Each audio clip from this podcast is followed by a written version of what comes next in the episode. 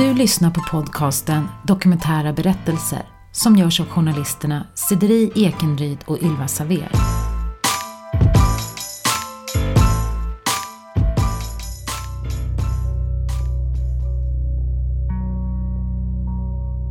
Jag var 12 år när jag började prostituera mig. Då hade jag blivit våldtagen ytterligare en gång utav en lastbilschaufför. Och jag trodde att det var bara knarkarna och alkoholister och kriminella som kunde acceptera mig för den jag var. De kommande två avsnitten ska handla om kvinnor i svenska fängelser. Vilka är de? Och hur har de hamnat där? För har man tillbringat 16 år på kåken så sätter ju det spår. Både i beteenden och, och som sagt, nej jag var ingen bra mamma helt enkelt. Vi ska börja med Birgittas berättelse. Hon är idag 78 år och lever ett vanligt liv med flera barn och barnbarn. Men som tonåring blev hon utnämnd av media till Stockholms gangsterdrottning och kom att spendera 16 år av sitt liv på olika institutioner. Både psykiatriska avdelningar och fängelset Hinseberg. Ganska ofta så syns och märks inte faktiskt. I avsnittet hörs också Denise Madsen, en av grundarna till organisationen Maskrosbarn, som stöttar barn med svåra hemförhållanden. För att som barn eh, som har det så här hemma blir man ju också en expert på att dölja hur Mm. man mår och hur det är eftersom att det här ofta är kopplat till ganska stor skuld och, och skam. Så att man blir duktig på att liksom dölja hur man har det.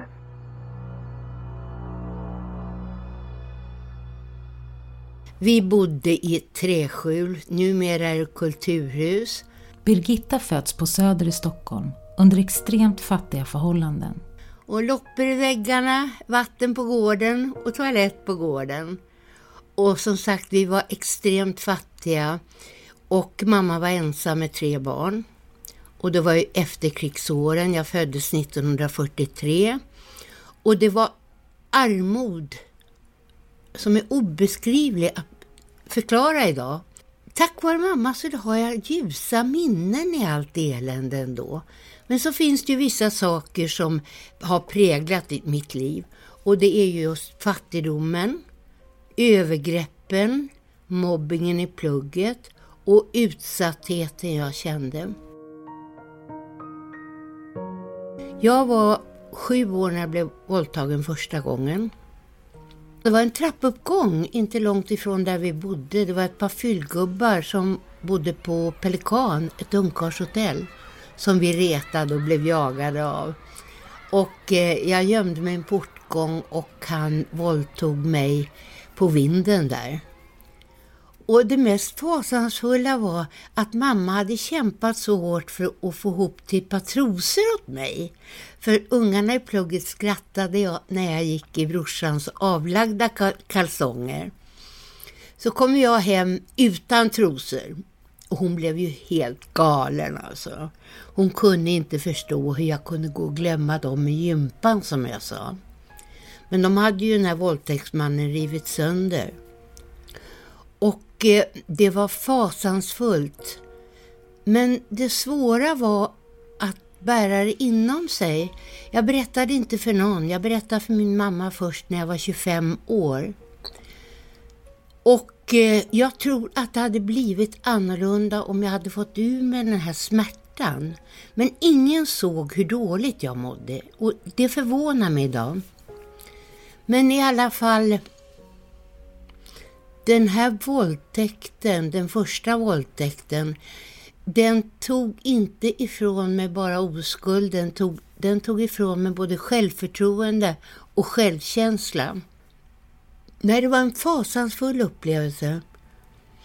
Och det som förvånar mig, för att då förändrades jag så märkbart i beteenden och uppförande och jag blev om möjligt ännu mer destruktiv och att ingen frågar sig vad det berodde på.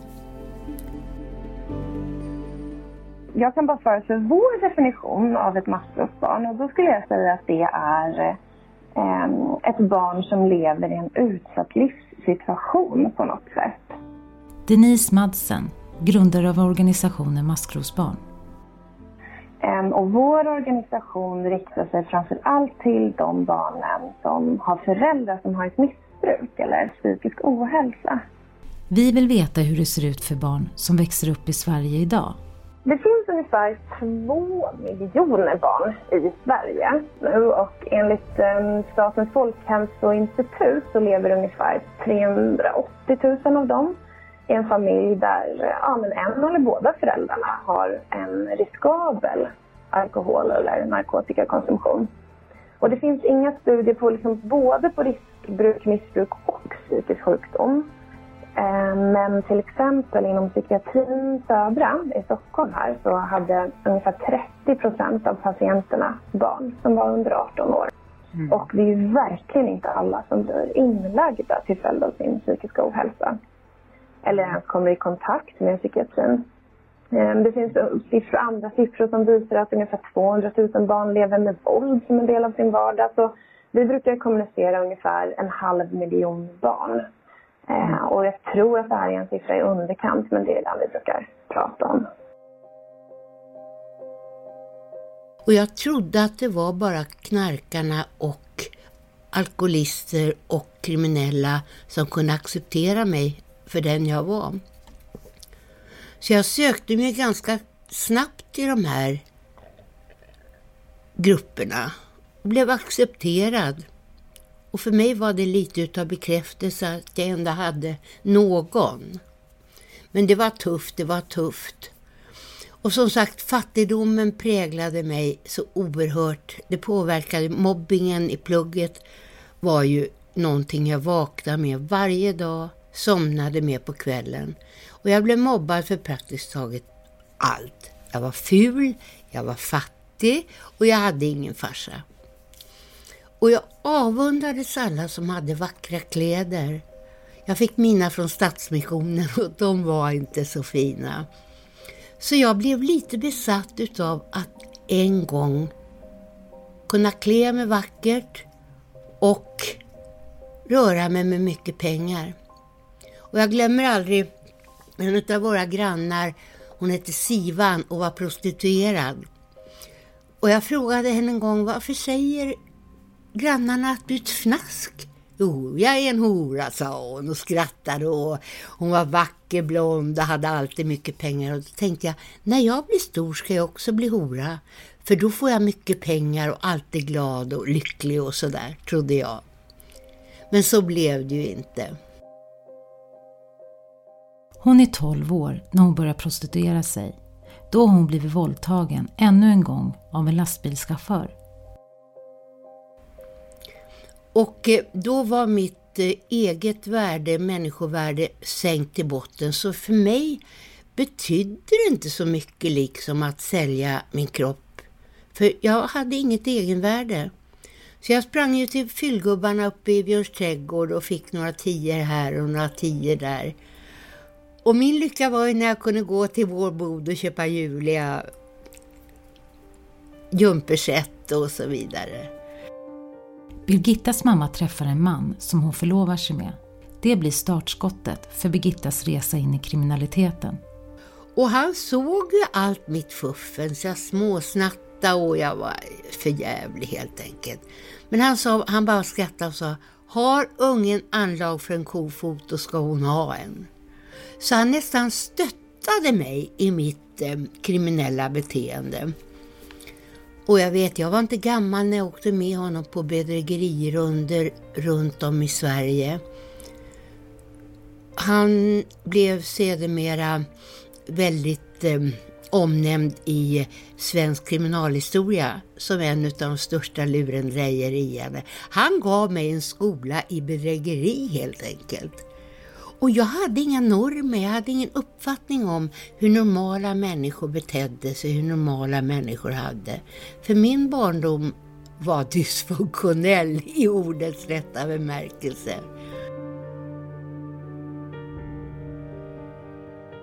Någonting som är väldigt, väldigt vanligt hos, hos barnen vi möter är att de får olika typer av konsekvenser. Denise Madsen igen. Eller att de har många olika typer av symptom på den livssituationen de befinner sig i som ofta är svår. Och det kan vara alla möjliga konsekvenser, till exempel att eh, man utvecklar olika typer av självskadebeteenden. Eh, man kanske blir väldigt överpresterande, alltså att man är bäst i klassen eller ska ta hand om alla. Eh, det är också en väldigt vanlig konsekvens att man, eh, att man liksom är väldigt ansvarsfull och fixar och grejer med vänner och tar ansvar i familjen till exempel. Men också saker som att man kanske utvecklar ett eget eh, riskbruk eller egen psykisk ohälsa till följd av hur man har det hemma.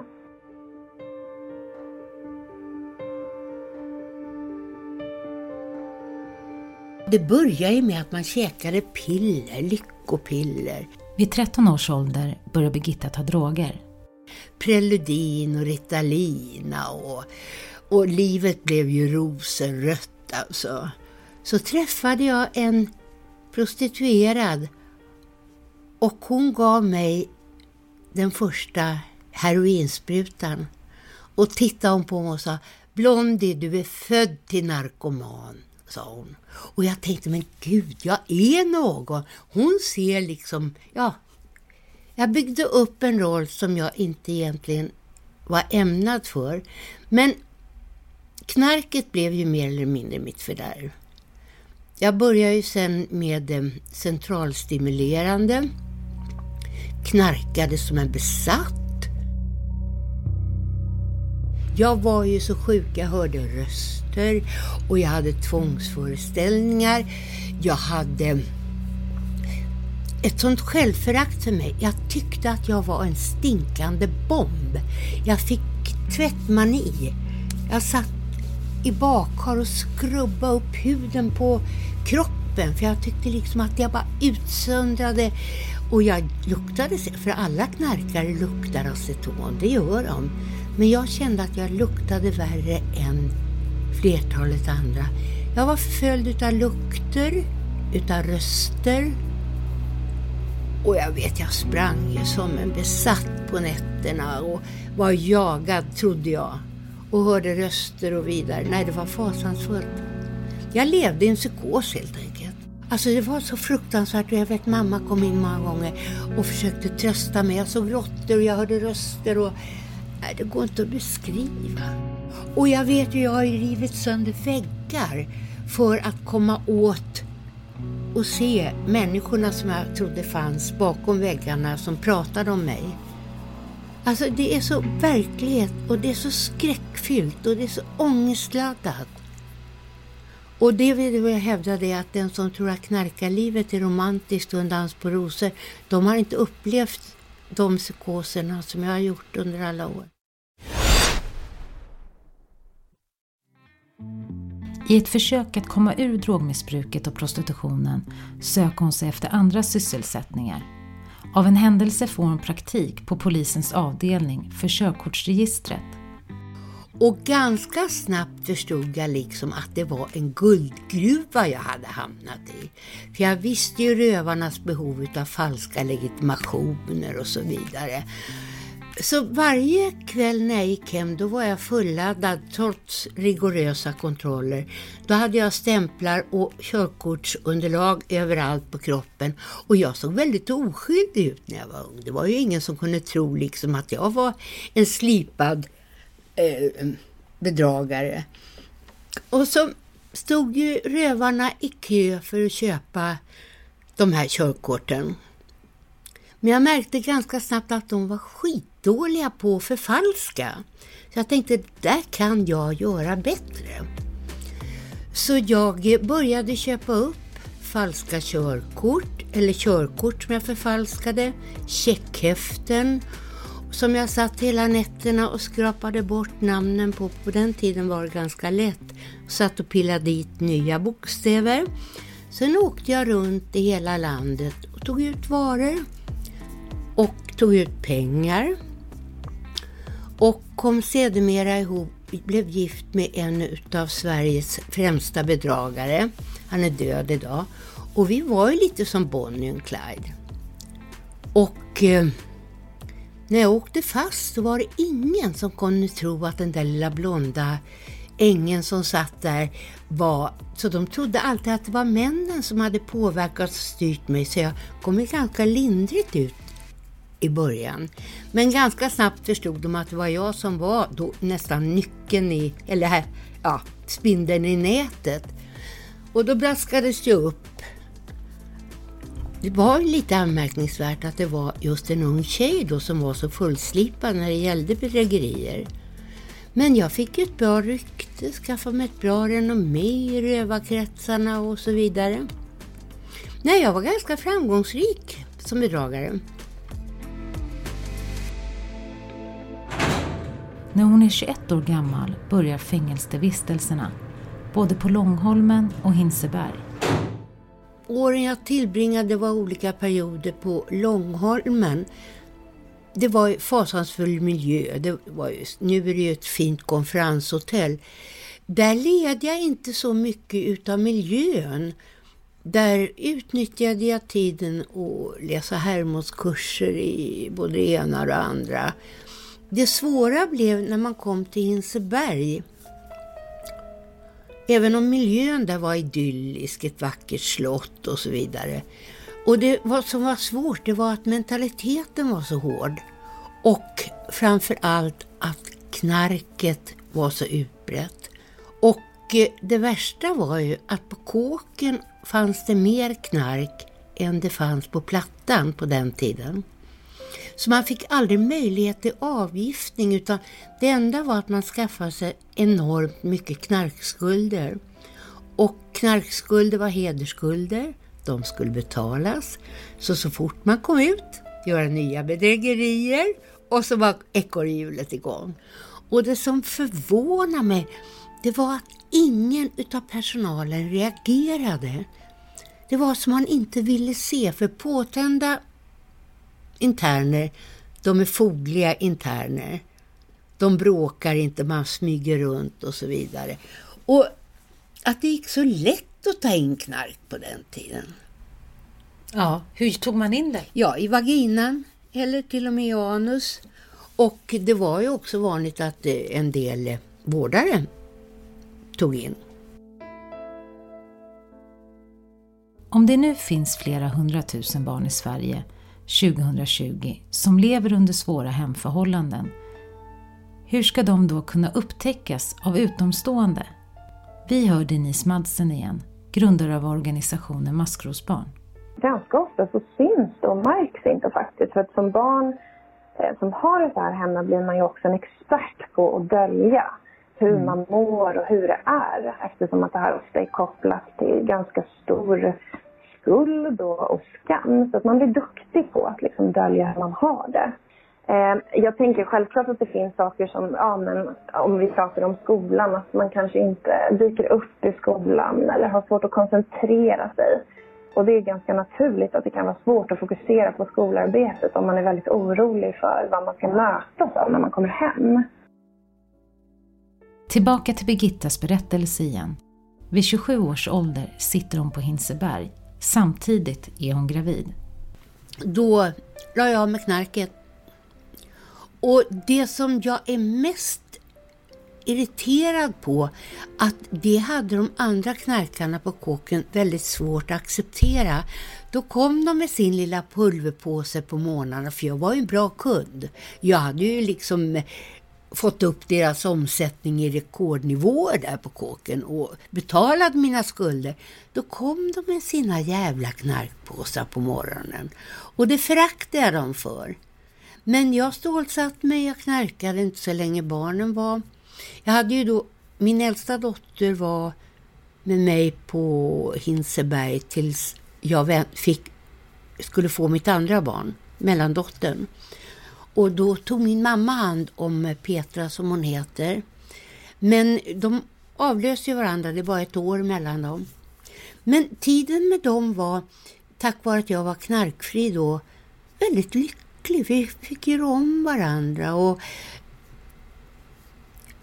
satt och stickade barnkläder. Hon, de hade så mycket stickar. Fångarna satt också och stickade barnkläder. Och, ja, men det var en lycklig tid. När det är dags för henne att lämna fängelset tilldelas hon en lägenhet i Fittja. Där bor hon med sina två döttrar och försöker överleva på de pengar hon får som socialbidrag. Där satt jag ensam i en bunkerförort. Inga pengar, inga vänner, inte ett jävla dugg helt enkelt. Och eh, jag klarade inte av det. Då, då, sökte jag eller om jag blev uppsökt, eller jag, förmodligen var det jag som sökte mig till knarkarna igen. Och ganska snabbt insåg jag det att eh, jag hade inga förutsättningar att klara av mina barn. Så jag tänkte att det är bättre att de kommer till, de ska inte vara livboj åt mig. Och det var ett av mina otaliga eh, självmordsförsök. Jag tänkte nu tar livet av mig. Och så får de komma på någon plats där de är skyddade från mitt destruktiva leverne. Hon åker än en gång fast för kriminella handlingar. Men den här gången ska hon träffa en person som till slut får Birgitta att vilja förändra sitt liv. Hon kom in i min cell när jag hade försökt skära halspulsådern av mig. En finlandssvenska som jobbade tillfälligt på, på, eh, eller på häktet uppe på Kronoberg. Så sa hon, om du vill ska jag hjälpa dig, sa hon. Lite halvstöd, snygg. Och jag var så slut så jag sa, gör vad du vill, sa jag. Jag ställer upp på allt, för jag var så totalt körd i botten. Och de andra plitarna de förfasade sig och sa, blond det får du aldrig ordning på. Hon kommer lura skjortan av dig. Men när jag muckade så fick jag bo eh, tillsammans med henne i en liten studentlägenhet i Uppsala. Sen tog hon upp mig till sina föräldrar i Umeå Holmsund. Där fick jag vara i karantän. Louise hon slängde mina kläder. Jävla horkläder sa hon, de ska du inte ha. Jag fick lära mig prata. Jag fick lära mig äta ordentligt. Och liksom de här mest elementära uppgifterna som en människa växer upp med, de klarade inte jag av. Det fordrade verklig träning alltså. Så småningom kommer hon även in på journalistutbildningen i Kalix. Hon får toppbetyg och börjar direkt arbeta i Luleå. Jag fick ju ett toppjobb då som redaktionssekreterare på landstinget i, i Luleå och ingen visste om min bakgrund. Jag kom in tack vare att jag hade så fina betyg från skolan. Men eh, det hände vissa grejer som gjorde att jag kände att jag kunde inte vara kvar där. Det var en kille som eh, knäckte mig totalt. Han berättade för alla vilken hora jag var och vilken gangster jag var och han var fasansfull. Så jag eh, sökte nytt jobb i Stockholm och då såg jag att Arbetsmarknadsstyrelsen sökte en byrådirektör in, inom information. Och jag tänkte, hurra, jag tar det där för att få en gratisresa ner till Stockholm.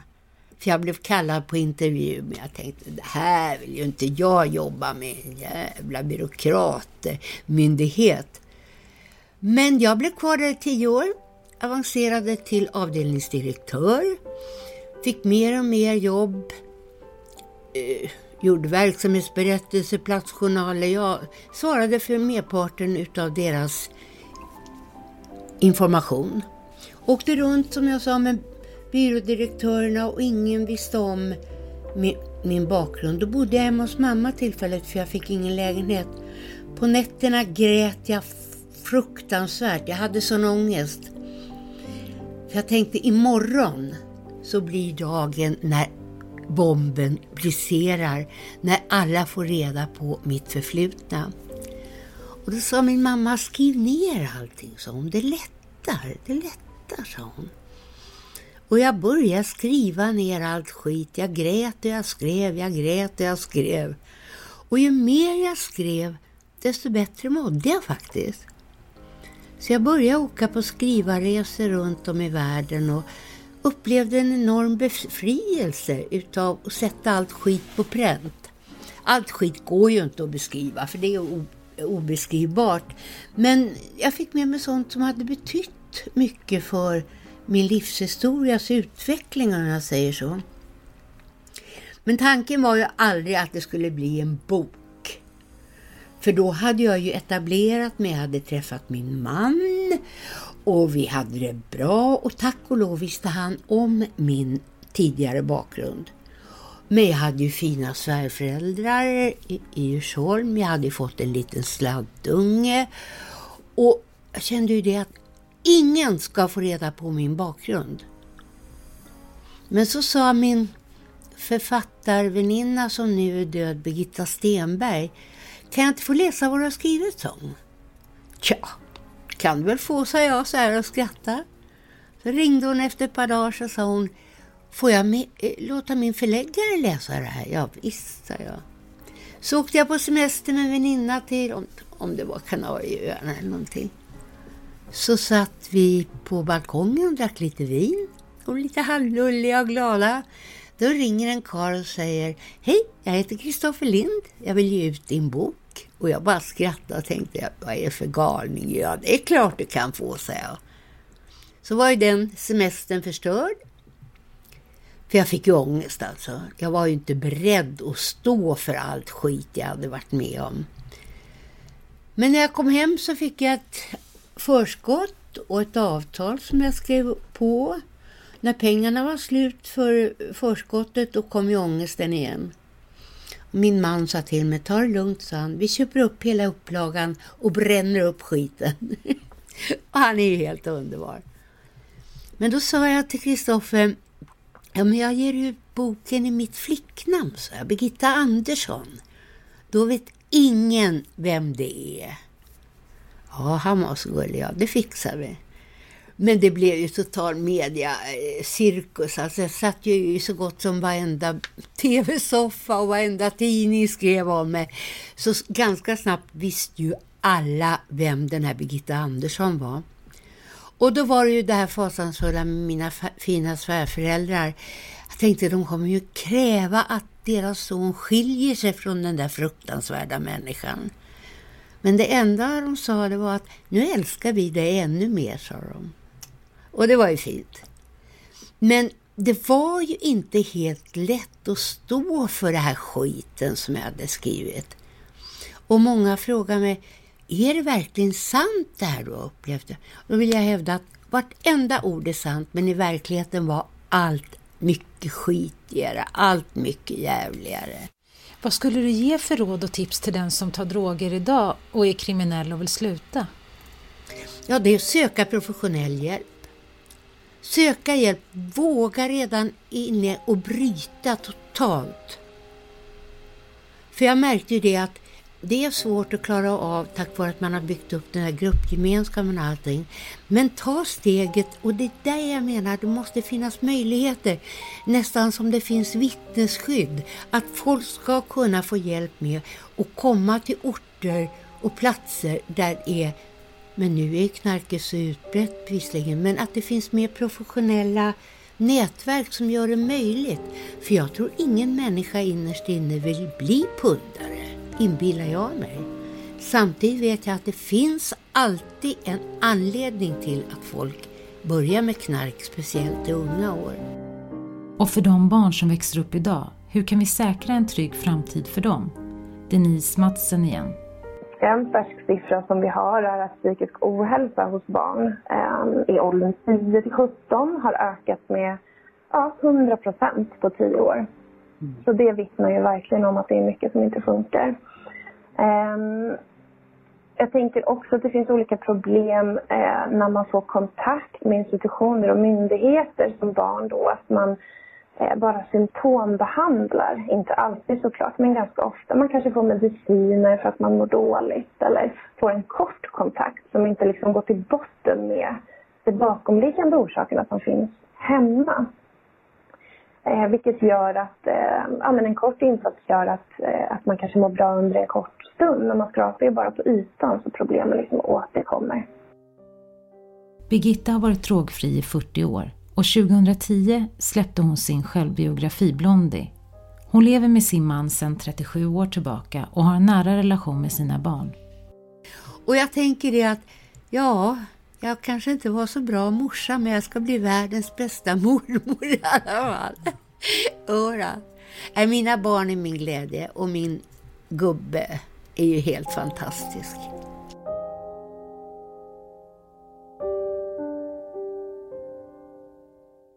i nästa avsnitt. från att jag började med mina droger där då vid 17-18 års ålder då. Sen slutade jag när jag var 50 år med mitt amfetamin. Lena berättar om sin tid i svenska fängelser.